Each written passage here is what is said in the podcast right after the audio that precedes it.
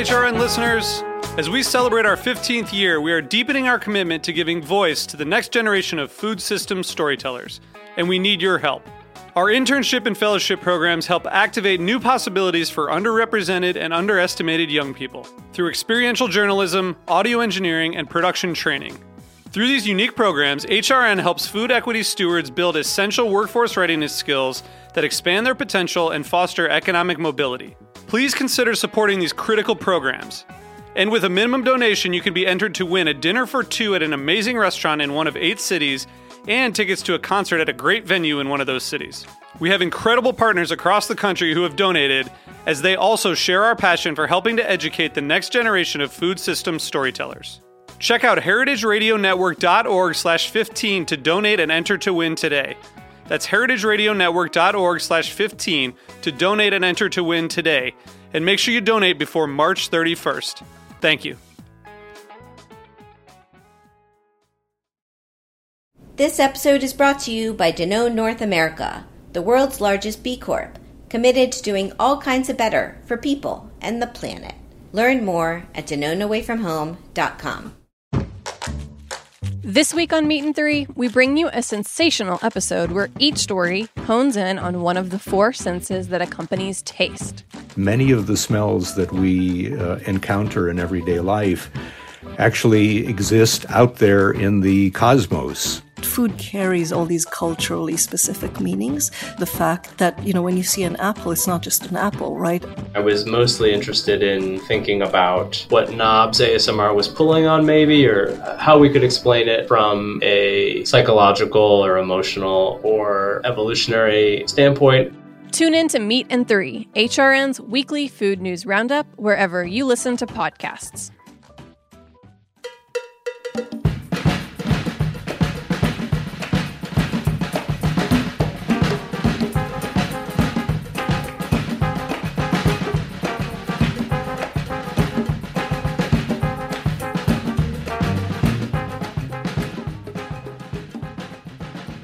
Hello. Welcome to All in the Industry on Heritage Radio Network.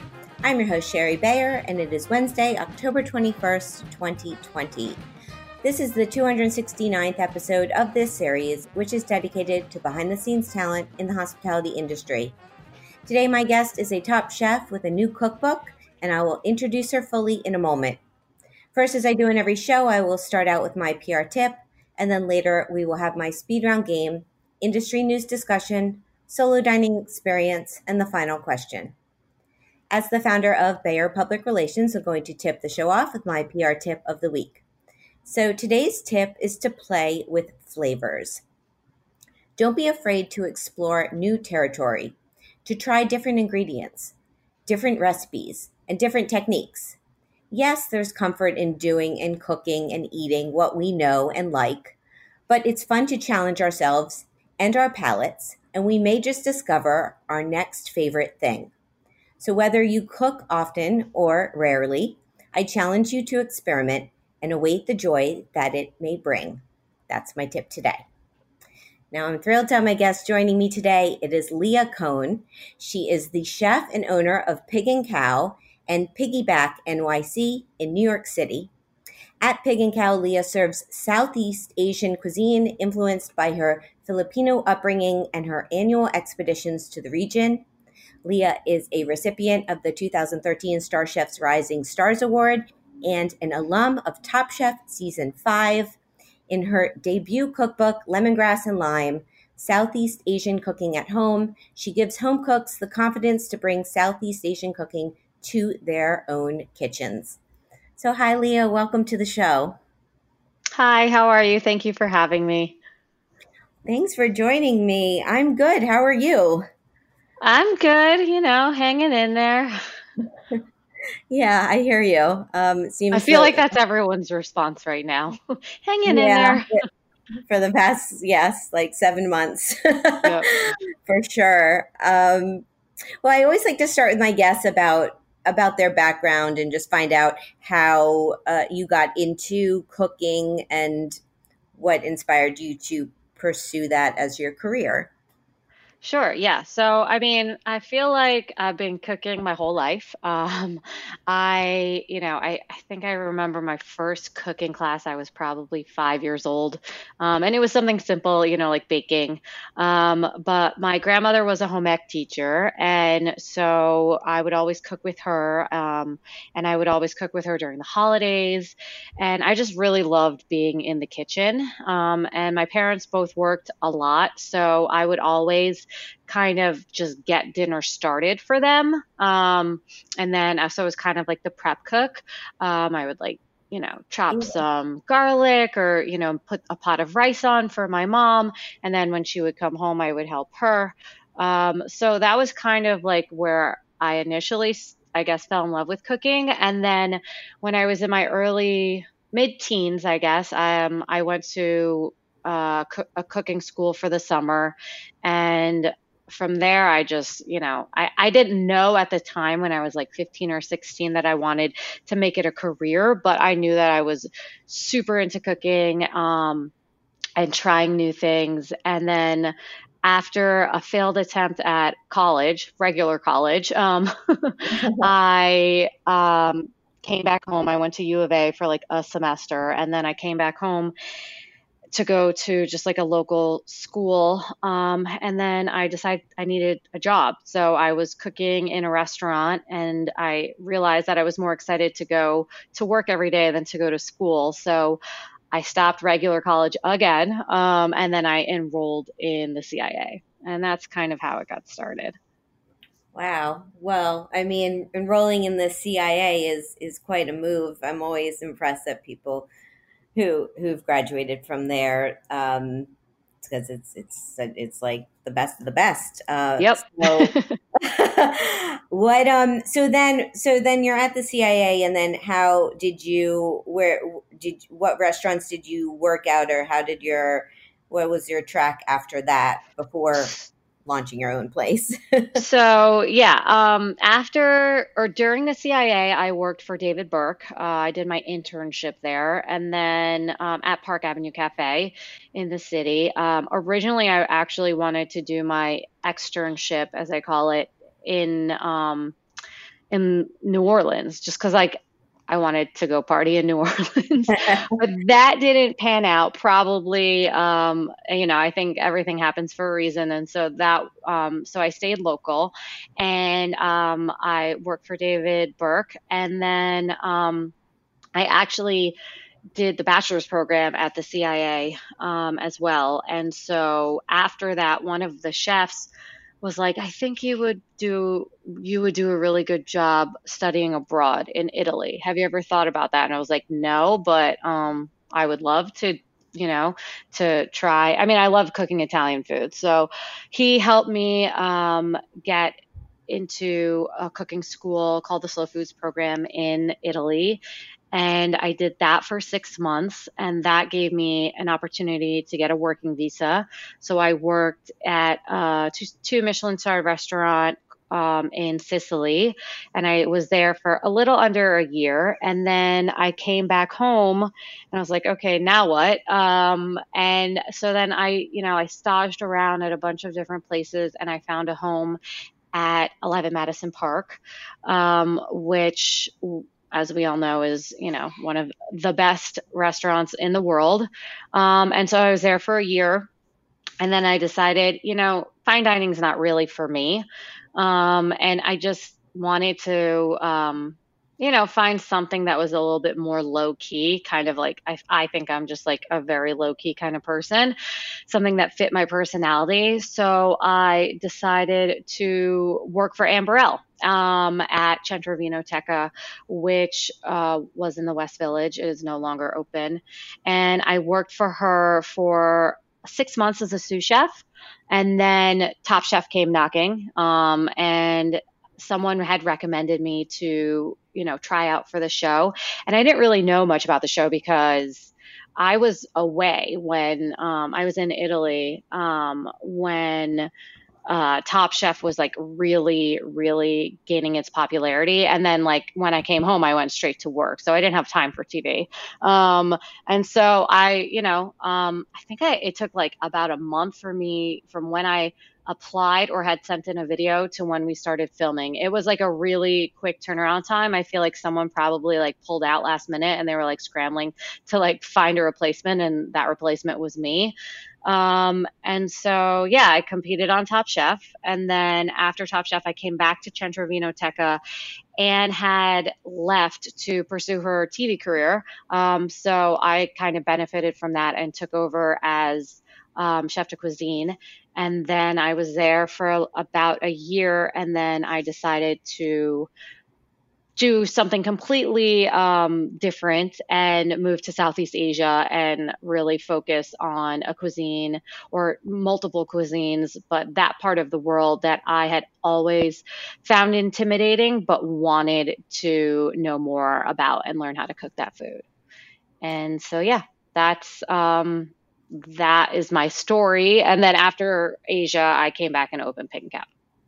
Amazing. Wow. I mean, what experiences you you had. I mean, from Italy to EMP to competing on TV and then yeah. traveling. I mean, it's it's it's it's quite quite a, a history. I love it. Um, what so when when you were on just when you're on Top Chef, what type of um, I don't know when you're with those challenges, were you kind of like finding your your culinary style at that at that point, or or was it really when um, when you were on your travels in Southeast Asia that that you felt you found your kind of calling of what cuisine was yours? Or I would say, um, you know, when I was competing on Top Chef, maybe a little bit I was um, finding my food voice, but I would say, you know, I had cooked everyone else's food. I didn't know how to make my own food. I didn't know what my own food was at the time. Um, yeah. So,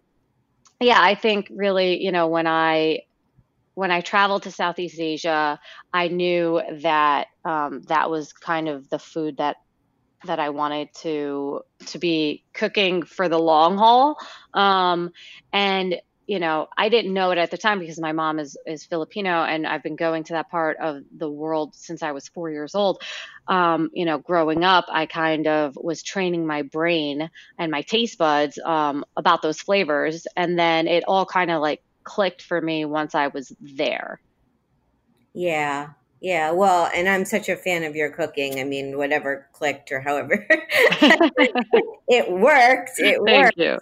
Um, but for people maybe listening that don't know the type of food you're doing at Pig and Khao and and and also um, at Piggyback, which um, uh, and what the status is now with your restaurants, if you want to talk a little bit about that. Sure, yeah. So Pig and Khao has been open for eight years. We just celebrated our eight year anniversary in um, September. And um, amazing. We cook Southeast Asian food we cook Southeast Asian food at Pig and Khao. Um, it is basically, you know, all dishes or recipes that I learned either for that year abroad or when I, you know, every year my husband and I go back um, to visit for R and D. And so, you know, when I was there, originally I wanted to just focus on Thai food, but since you have to have, you can, you're only allowed a three month visa when you're in Thailand. Um, uh, I don't even know if that's the case now, um, but initially it was three yeah. months. And so when my visa would run up, I would just go to a different country. Um, and so I would spend like a month there and then always come back to um, to Thailand. So I figured, you know, I I learned so many different dishes and types of cuisine in that in that um, in that year that I didn't want to just kind of pigeonhole myself to just one type of cuisine. And I feel like Southeast Asia is broad enough, but also narrow enough that like you could do a Southeast Asian restaurant without having to be super specific by the cuisine. Um, and so, yeah, we're open for takeout and delivery, and we have outdoor seating. We're not open for indoors right now. Um, at 25% capacity, it just doesn't make sense for us. Um, and piggyback unfortunately is still closed. We opened like two months before the pandemic hit and um and it was a crazy opening we were like so busy. Like I thought like I could not come up for air. Um, we were that busy and I thought I would never catch up um because I just felt super behind on everything. And then COVID happened and we have not reopened yet. Um, unfortunately, I just didn't think we had such a you know, Pig and Khao's been open for eight years. So we have, you know, people know the name, know the restaurant. We have our regulars. Piggyback, you know, it's just two months and uh, there's so much competition out there just for takeout and delivery. Um, and we really didn't get to, you know, touch a big audience in that sense. So, um, and yeah, and outdoor dining is unfortunate um, in that location because we are on a street where there's a police station. And so all the cop cars basically go halfway into the street. Like when they park, they back up and it's like half of the sidewalk is being taken up by the rear end of their car. So we don't have space for um, for outdoor dining. So we are waiting. Um, to reopen. Um, you know, I don't know how the winter, probably not in the winter. Um, it doesn't make sense because I doubt we'll, you know, be allowed 50% capacity. So spring 2021. wow. TBD. Yeah. Yeah. Well, I hope your, your landlords are being kind with you with your rent. uh, well, our partners actually own the building. So, oh, well, that's yeah, good. that is helpful. And our landlord at Pig and Khao is has been um, as helpful as he could be. You know, he still has a mortgage, and I, I understand all that stuff. But we did get a little um, a little break. So. Yeah, well, I went by the other day and I, I, I got some food from your your takeout window, which is awesome. Thank and, you. Um, it was delicious, and I, I, you know, I can't can't wait to go back and have more. And I remember I was at your your opening party for Piggyback, and that was was quite a it was quite a space. I mean, it's you know, it's it's it's huge. Um, yep. And I, yeah, but it's interesting with you. Um, we're talking about the police cars because it's like I, it's the first I've you know it's it's such a, a, a kind of random reason why you can't have outdoor dining. I mean, some people have Citi Bikes racks in front of their places and you know different different reasons but like how i mean how crazy is yep we we did not. Um, we were not lucky at both restaurants. Pig and Khao is on the side of um, the bike lane, so we don't have you know the the part the street parking. Um, so we can't extend it to the street parking. So we have like as you saw a long narrow my husband likes to call it veranda um, fancy you know we did the best we could with the limited space that we can yeah. um, but at piggyback it's yeah, it's very unfortunate. And, um, you know, the, the street was actually closed from the protests up until I want to say a couple weeks ago. So we wouldn't even be able to get like um, our food delivered because it's blo- it was blocked off um, for all vehicles.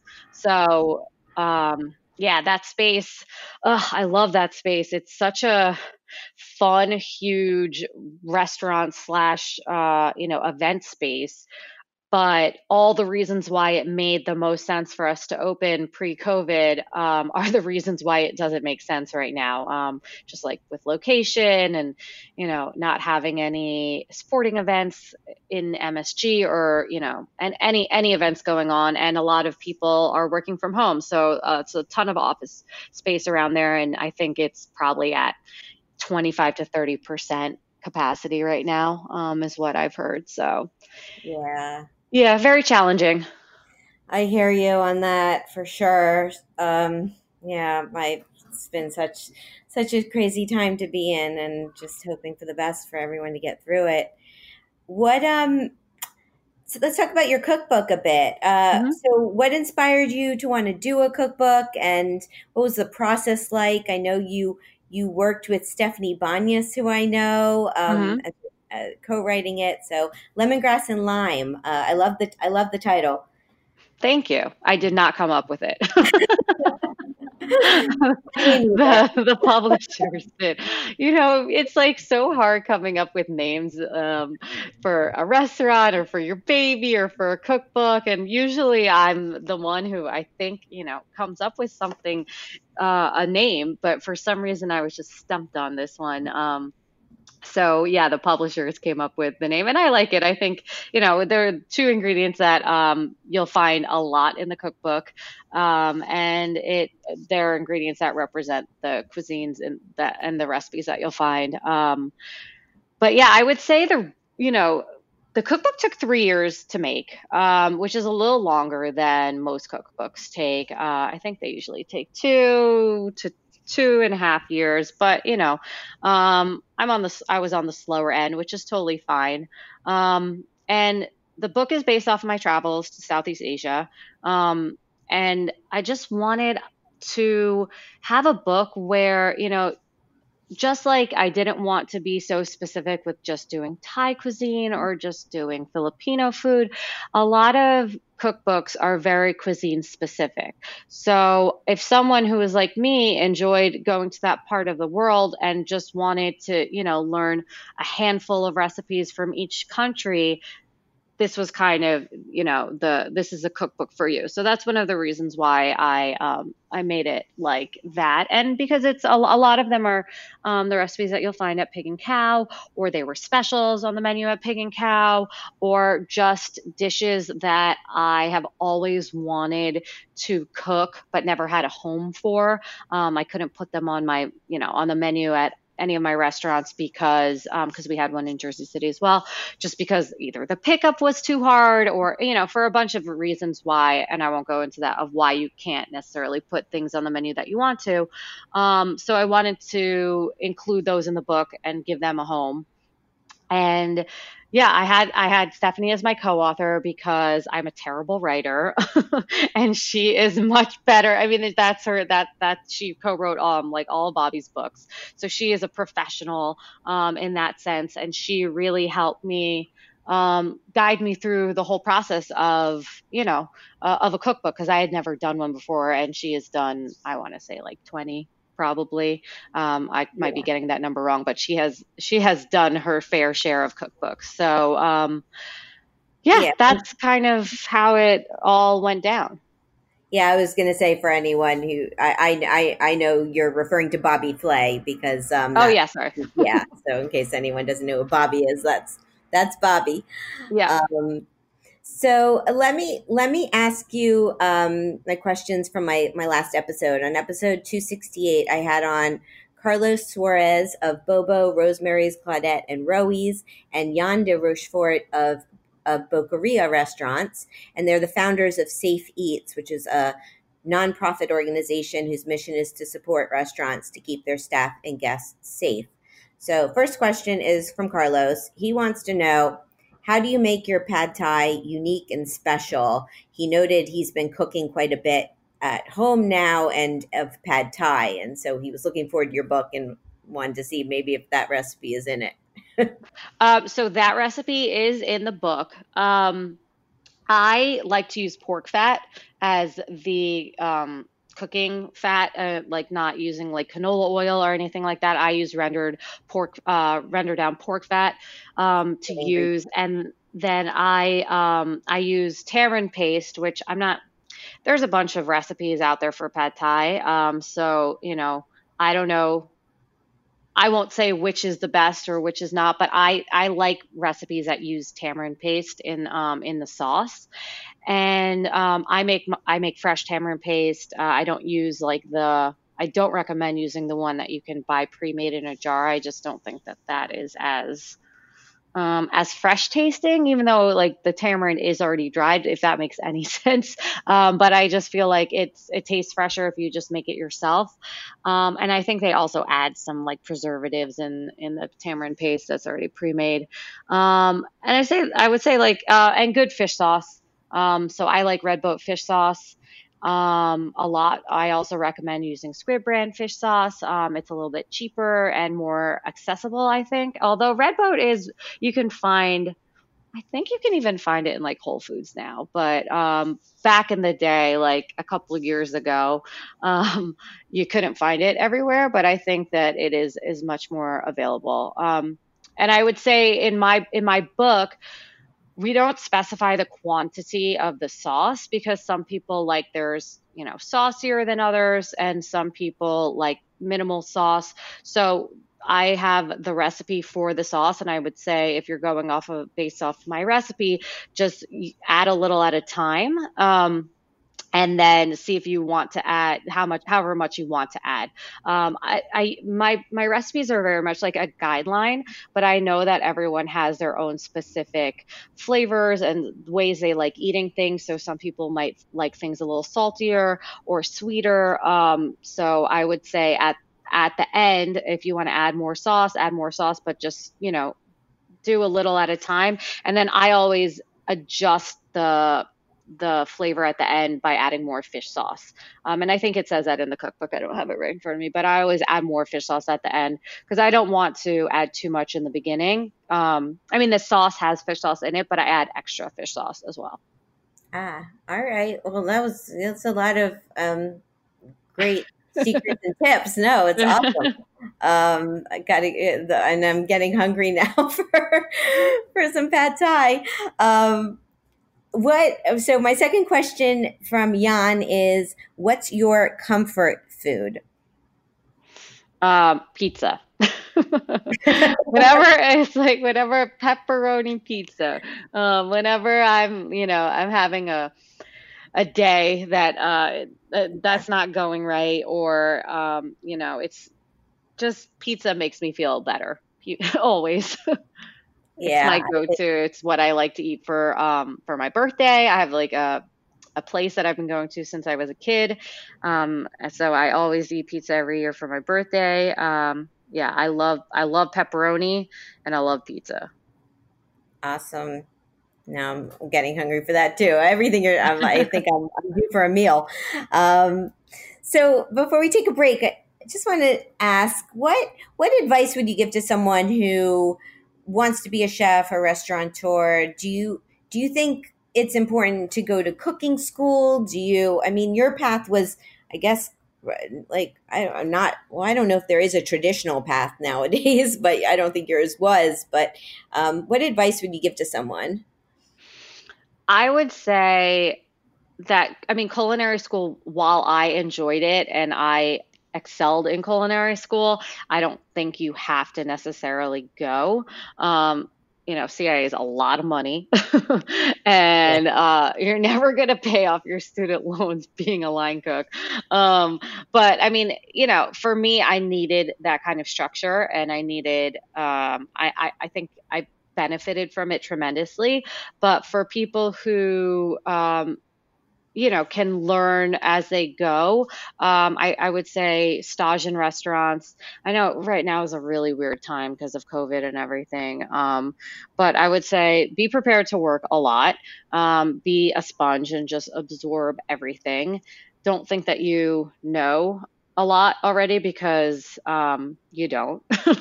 and um, and just you know um, be know that you're going to make mistakes along the way, uh, especially for people who are opening restaurants, because I still make mistakes all the time. Um, and be okay with that. Be okay with being uncomfortable. Um, and yeah, just really try to find, you know, the your food voice as early as you can, um, so you you have a clear vision of you know what what you want to do. Yeah, well, that's great advice. So, um, terrific. We will take a little break now and we'll come back and then we'll have my speed round game, industry news discussion, solo dining experience, and the final question. So stay with us. This is All in the Industry on Heritage Radio Network.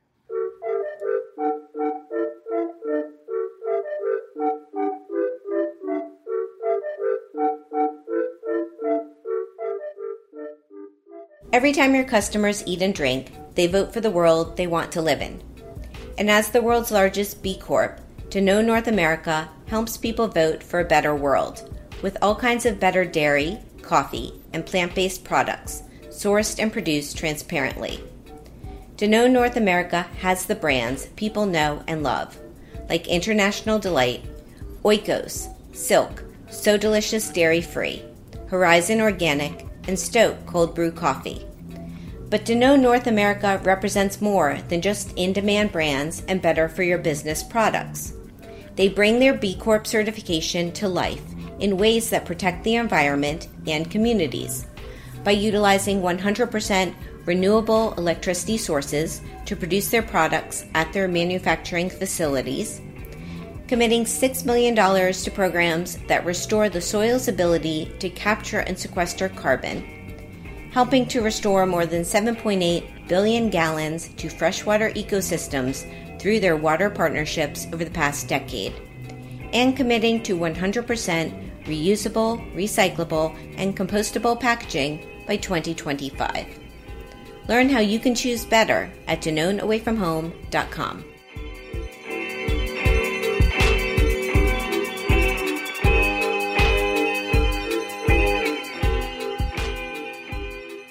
Welcome back to All in the Industry on Heritage Radio Network. I'm your host, Shari Bayer, and my guest today is Leah Cohen. She is the chef and owner of Pig and Khao. She is a top chef alum, and she has a new cookbook out, Lemongrass and Lime Southeast Asian Cooking at Home. So, Leah, it's time for my speed round game. What this is, is I name a couple things and you get to pick your preference, such as chocolate or vanilla. You vanilla. Ready? Vanilla. Oh, okay. I thought that was the first question. yeah, no, you, you, got the sample one. You, you nailed it. So, okay. All right, here we go. Eat in or eat out?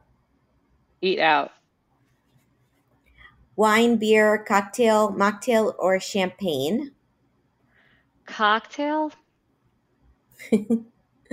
Hesitating there, but I gotcha. Cocktail. Okay, how about tasting menu or a la carte?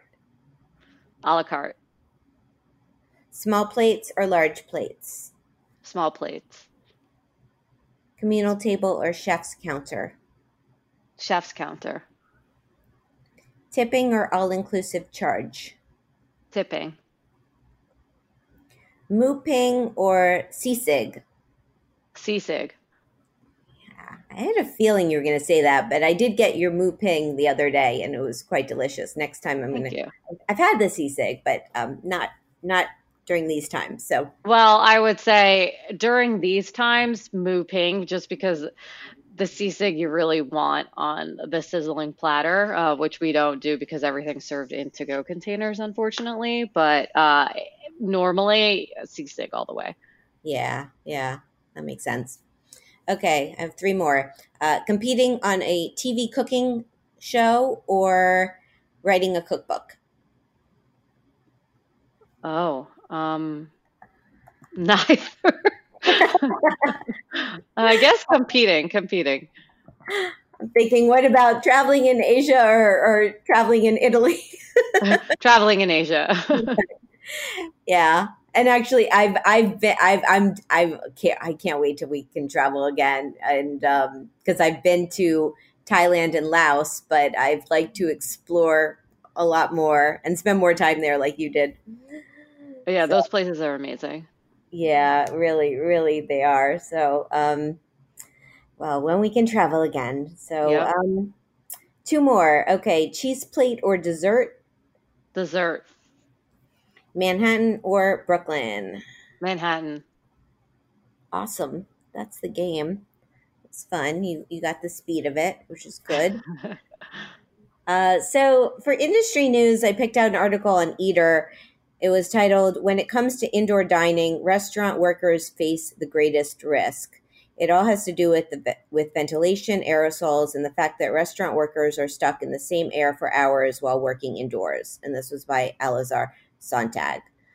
So this is this is you know a big topic with indoor dining and with COVID, and now New York City is at twenty five percent capacity. Um, and you know it's it's interesting because I find the people I know, um, everyone is different with their take on whether they're comfortable dining out, dining outdoors, dining indoors. Um, it's it's it's very uh, personal.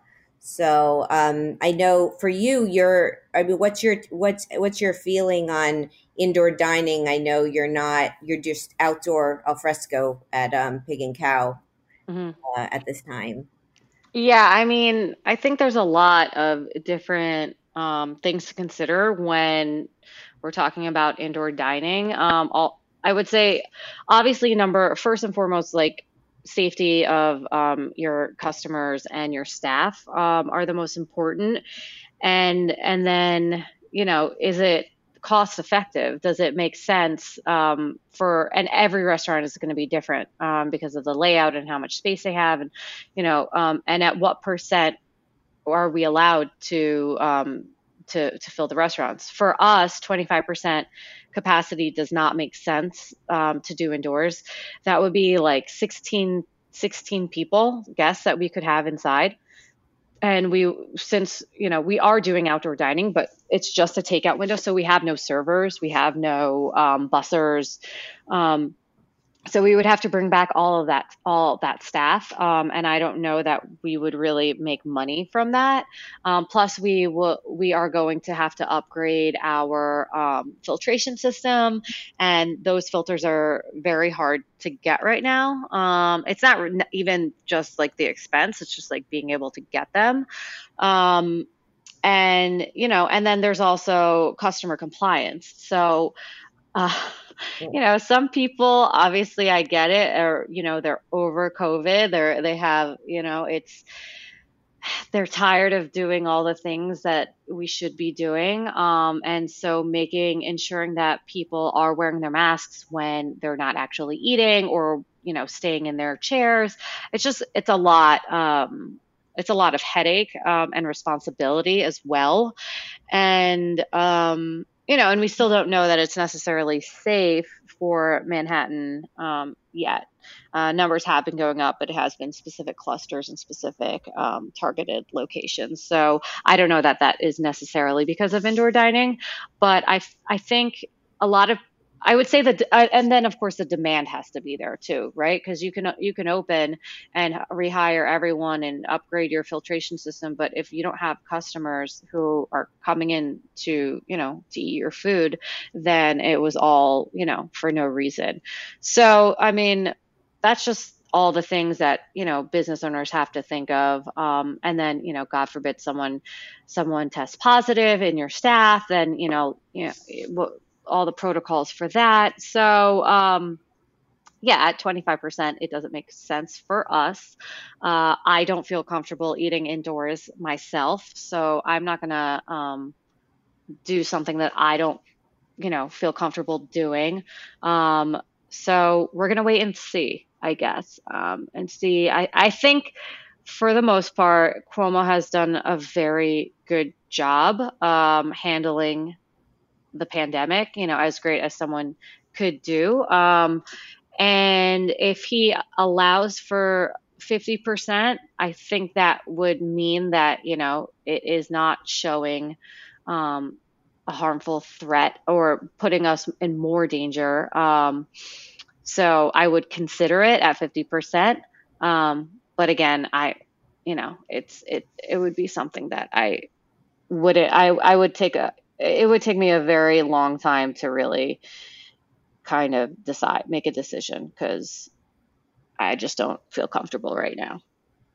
Yeah, no, everything you said, all your reasons make sense, and I agree with you on Cuomo. And I, you know, being having been in Manhattan through this pandemic, and just, um, you know, seeing how New Yorkers have responded, and that people are wearing masks and we really we really got it you know the numbers down and um, we certainly don't want the numbers to go back up and i mean i feel for i feel for restaurant workers. I think it's it's a challenging position for them to be in for many reasons. I mean even you touched on even just like kind of like policing this with with guests and it's not like the role you want to have.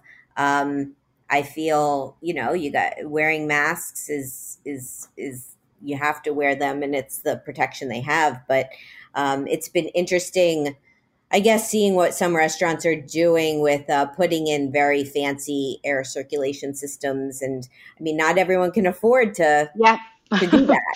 yep, exactly. I mean, listen, if we had unlimited resources or we had deep pockets that we could, you know, tap into, um, we would may, you know maybe maybe it would be it would be different um, you know because we would be able to pay for or, or, yeah to buy the super fancy filtration systems but um, we don't and so instead of putting someone at risk um, you know we'll just hopefully play yeah. you know we'll play it by ear and see how it goes and if the time comes when we can and or we are going to um, get the filters and you know then we'll figure it out yeah and and just hope let's just hope for a, a mild winter yeah i know our luck it's not gonna be but so so far we're having great weather yeah. despite yeah. these crazy storms that have come through but totally. overall it's been it's been pretty nice out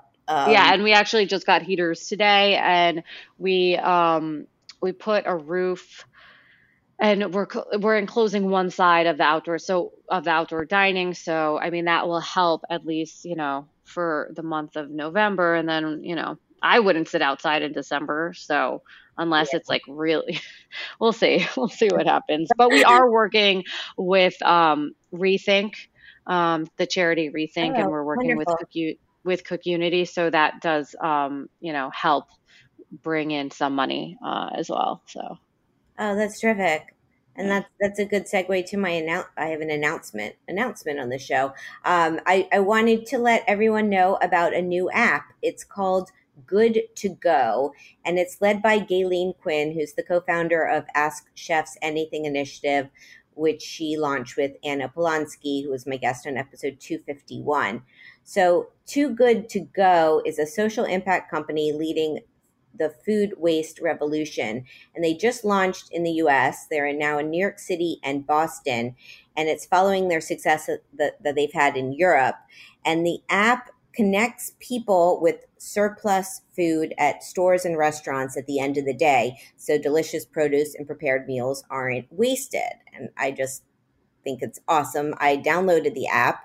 Um, it's I, I, suggest you do too. I haven't I haven't ordered yet, but um, it's too good to go.com is their website and it's t-o-o good to go. Um, check it out on their app. It's it's a way to fight food waste by connecting neighborhood restaurants and grocery stores with consumers. So i think it's um, i think it's a great idea and i i hope um, i hope it's super successful.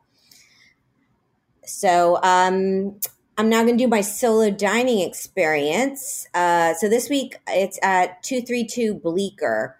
Here's the rundown.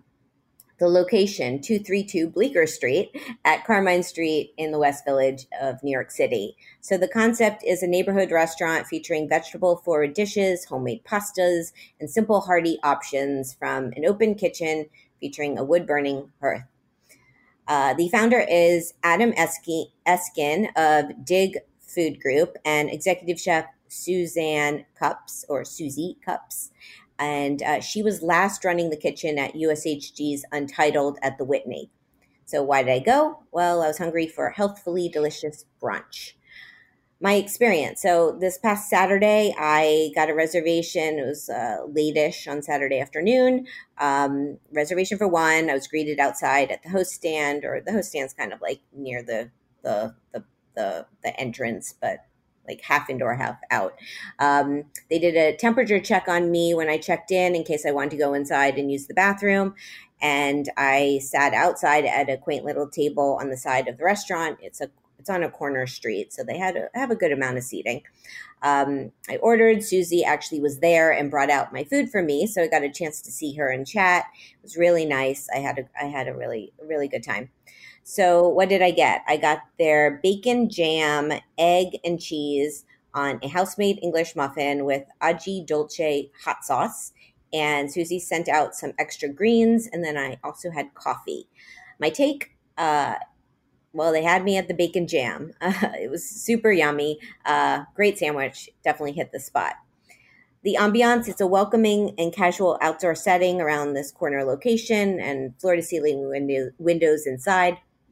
Say it's perfect for dining solo or with friends. Interesting tidbit. So 232 is Dig Food Group's first full service restaurant and it opened in December. And personal fun fact I had dined at the restaurant near the opening with an industry friend at the bar, and it was also great.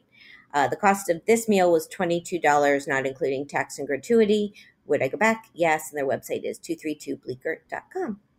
So there you go. Outdoor dining in the West Village.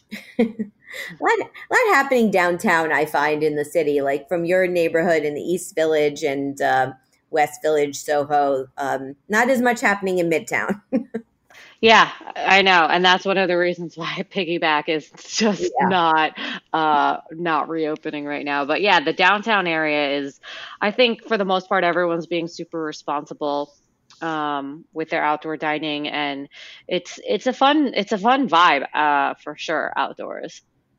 Yeah, it is. It is, and especially I find blocks um, where there's multiple restaurants in a row. Um, it's you know the energy is just going down the block, and it's mm-hmm. it's it's good. So, okay, uh, it's time for the final question. So my next guest is Julia Bainbridge. She is a writer. She's the creator of Lonely Podcast, and she has a new book out too. It's called Good Drinks and it features alcohol-free recipes for when for when you're not drinking for for whatever reason. So, Leah, what would you like to ask Julia?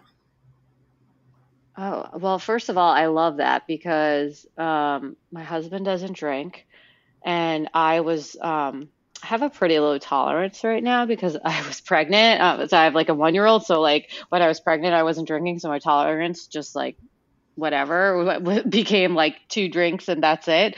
So I really like the concept of that book um, because I feel like most cocktail or mocktails are just like an afterthought. Um, I want to know. Well, I want to know why she decided to do uh, a non-alcoholic book, cookbook, and um, are there any ingredients that because my thing is like I find them usually to be too sweet. So are there any ways to because I still want like low cal. So are there any low cal recipes in the book that don't skimp on the flavor? Um, yeah, I guess that's the question. that's no, it's a it's a really good question because I don't I don't drink alcohol either, or like your husband, and um, I find a lot of times non-alcoholic drinks um, are too sweet or too sour or just like the balance isn't right. Uh-huh. So um, I'm with you on that, and uh, I'm excited to talk with her because she's the book. She's she's got tons of recipes in this book, so um, it's and uh, it should be should be a good conversation. So is it available now? because I might purchase that because I actually am really trying to learn how to make um, non-alcoholic drinks. It is. I I ordered a book off Amazon, so okay. and it came. You know how quick Amazon is. So oh yeah, awesome. you can, have the, book, you can have tomorrow. um, but um, and congratulations on your book. Um, I'm super, super excited about it. I, I, ha- I have to order your book. Actually, I'm going to do that. Actually, as soon as we end this podcast, because um, I, you know, I, I love, uh, you know, with my tip and telling people, um, or talking about uh, experimenting or not being af- afraid of doing something different is like I don't cook I, I don't cook Thai food at home. I don't I don't think I've ever really tried. So I'm gonna have to try. Take my own tip. yeah, it can be a little intimidating at first, but it's just getting all the ingredients is you know is the overwhelming part. But then I think um, you know there there are recipes in there for um, you know beginners and experienced uh, uh, chefs or cooks, especially um, home cooks who you know have always wanted to try but never have have cooked Thai food at home. So there's a little something in there for everyone. Yeah, well, I hope I love peanut sauce. That's what I'm really going for. Oh, I just made it on Wendy Williams yesterday. So, oh, awesome. Awesome. Yeah. well, that's cool. I have to stay tuned for that too. So, um, well, thank you so much. Congratulations on your whole career. I wish you the best in in continuing with Pig and Khao and getting uh, Piggyback open whenever it's time to get it open. Thank you so much. I appreciate it. Oh, you're very welcome. So my guest today has been Leah Cohen. She's the chef and owner of Pig and Khao and of Piggyback NYC, and she's a Top Chef alum. And she has a new cookbook, Lemongrass and Lime: Southeast Asian Cooking at Home. Her website is well, send you to one pigandkhao.com. You can check it out. You can find a lot of info there, and you can follow her on social media at Leah S Cohen and at Pig and Khao. You can follow me at Shari Bayer at Bayer PR and at All Industry. My Facebook page is All in the Industry. My websites are BayerPublicRelations.com, ShariBayer.com, and AllInTheIndustry.com. All of our shows are archived at heritageradionetwork.org. We are also on iTunes, Stitcher, and Spotify. Thanks to my engineer today, Amanda Wang. Thanks again to Leah, and thanks to our publicist, Pamela. I'm Shari Bayer. Till next week, be safe, be well, and thank you for being part of All in the Industry. Bye.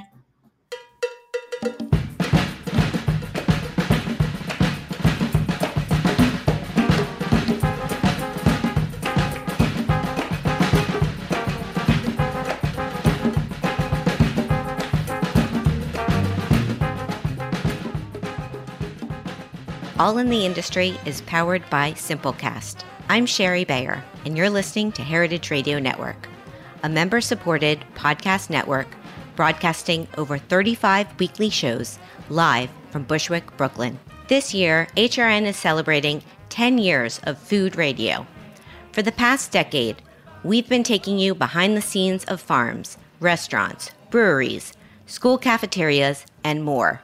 It's been 10 years, and we're just getting started. Learn more at heritageradionetwork.org.